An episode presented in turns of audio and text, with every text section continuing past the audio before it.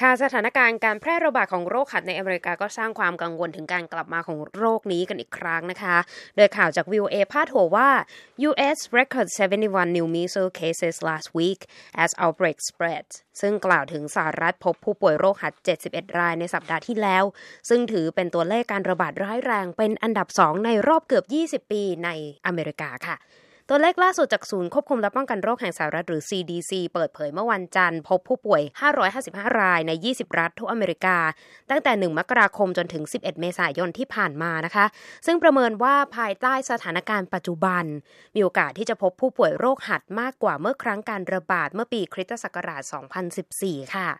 ทำให้คำในข่าวสัปดาห์นี้ อยากนำเสนอคำที่เกี่ยวข้องกับคำว่า break มาฝากกันนะคะ ในการระบาดของโรคหัดในอเมริกาเราพบคำว่า outbreak ซึ่งหมายถึงการระบาดอย่างรุนแรง เช่น Ebola outbreak ไวรัสอีโบลาระบาดนั่นเอง มีคำศัพท์ที่มีความหมายคล้ายกัน เช่น epidemic นะคะ ตรงตัวคือโรคระบาดที่ลุกลามอย่างรวดเร็ว มีคำว่า pandemic หมายถึงการระบาดไปทั่ว ใช้กับโรคระบาดที่ข้ามพื้นที่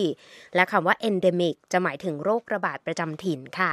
นอกจากนี้ยังมีคำว่า spread ในข่าวด้วย ซึ่งเป็นทั้งคำนามและคำกริยานะคะ และคำว่า widespread เป็นคำคุณศัพท์หมายถึงภาวะลุกลาม แพร่กระจายอย่างรวดเร็ว contagion หมายถึงการติดต่อของโรค ซึ่งส่วนใหญ่มาจากการสัมผัสนะคะ และมีคำว่า plague ค่ะ P L A G U E ซึ่งหมายถึงโรคระบาด ซึ่งคำนี้ค่ะ มีโอกาสที่จะสับสนกับคำว่า plaque P L A Q U E ซึ่งหมายถึงแผ่นจารึกนะคะ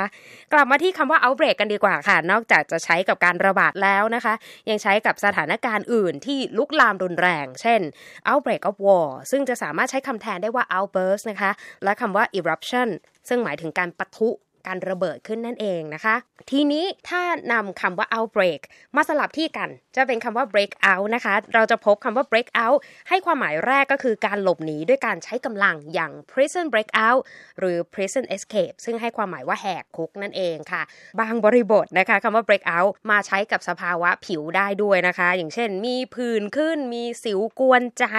สามารถใช้คำว่า break out ในรูปกริยาก็จะเขียนแยกกัน break กับ out นะคะ อย่างเนื้อข่าวจาก Fox News ที่กล่าวถึงภาวะ ที่ผู้หญิงอังกฤษแพ้น้ำอย่างหนักว่า When the 26-year-old come into contact with water, her body reportedly breaks out in the rash. แปลคร่าวๆ ก็คือเมื่อร่างกายของหญิงวัย 26 คนนี้สัมผัสกับน้ำ เธอก็จะมีผื่นขึ้นทันที นอกจากนี้คำว่า break out ถ้าเขียนติดกันก็ใช้เป็นคำนามได้เหมือนกันนะคะ อย่างบทความจากนิตยสารที่ระบุว่า why your breakout seem to get worse in the winter หมายถึงเหตุใดสิวมักจะเห่อในฤดูหนาว อะ บทความนี้น่าสนใจทีเดียว ขอแถมคำในสายเบรกกันอีกเล็กน้อยนะคะ อย่างคำว่า take a break ซึ่งหมายความว่าหยุดพัก แต่ว่าในปัจจุบันคำว่า take a break เนี่ยนำไปใช้กับความสัมพันธ์ทั้งในชีวิตจริงและสื่อสังคมออนไลน์กันเสียมากนะคะ ซึ่งให้ความหมายว่าห่างกันสักพักในสถานการณ์ที่ยังไม่หมดรัก แต่หมดแรงที่จะรักษาความสัมพันธ์เอาไว้นั่นเองค่ะห่างกันสักพักห่างกันสักพัก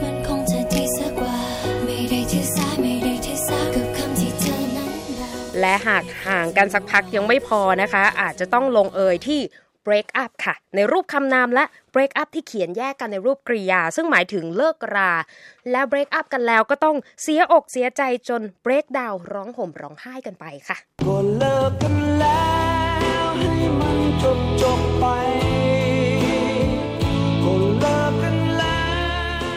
ปิดท้ายกันด้วยคำคมกันหน่อยนะคะ เกี่ยวกับ break up นะคะ a break up is like a broken mirror